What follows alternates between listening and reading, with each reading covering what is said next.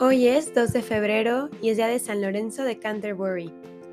Lorenzo fue un presbítero que acompañó a San Agustín de Canterbury a Inglaterra en el año 597.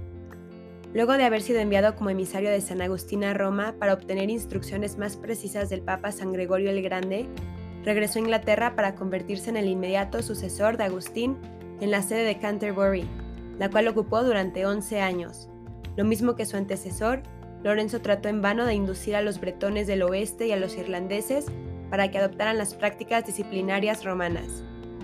A la muerte del rey Etelberto, su hijo Edbaldo se negó a abrazar el cristianismo, siguiendo el ejemplo de su padre, y se entregó a la idolatría y a la disolución. Llegó incluso a cometer incesto, tomando para sí a la viuda de su padre. Escandalizado Lorenzo por la conducta de aquel príncipe, que él mismo había tratado de convertir, pensó retirarse a Francia, como lo hicieron en casos semejantes los obispos San Melito y San Justo. Sin embargo, la víspera de su partida, San Pedro se le apareció en sueños y le reprochó que pensara abandonar aquel rebaño por el que Cristo había entregado también su vida.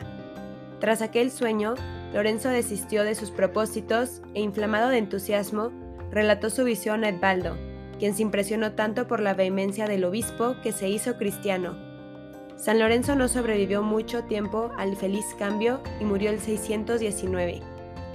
Cuando por primera vez se abrió su tumba en 1091, una ráfaga muy fuerte de fragancia se esparció por todo el monasterio de San Agustín.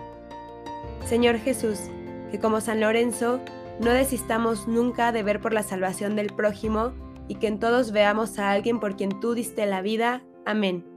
San Lorenzo de Canterbury, ruega por nosotros.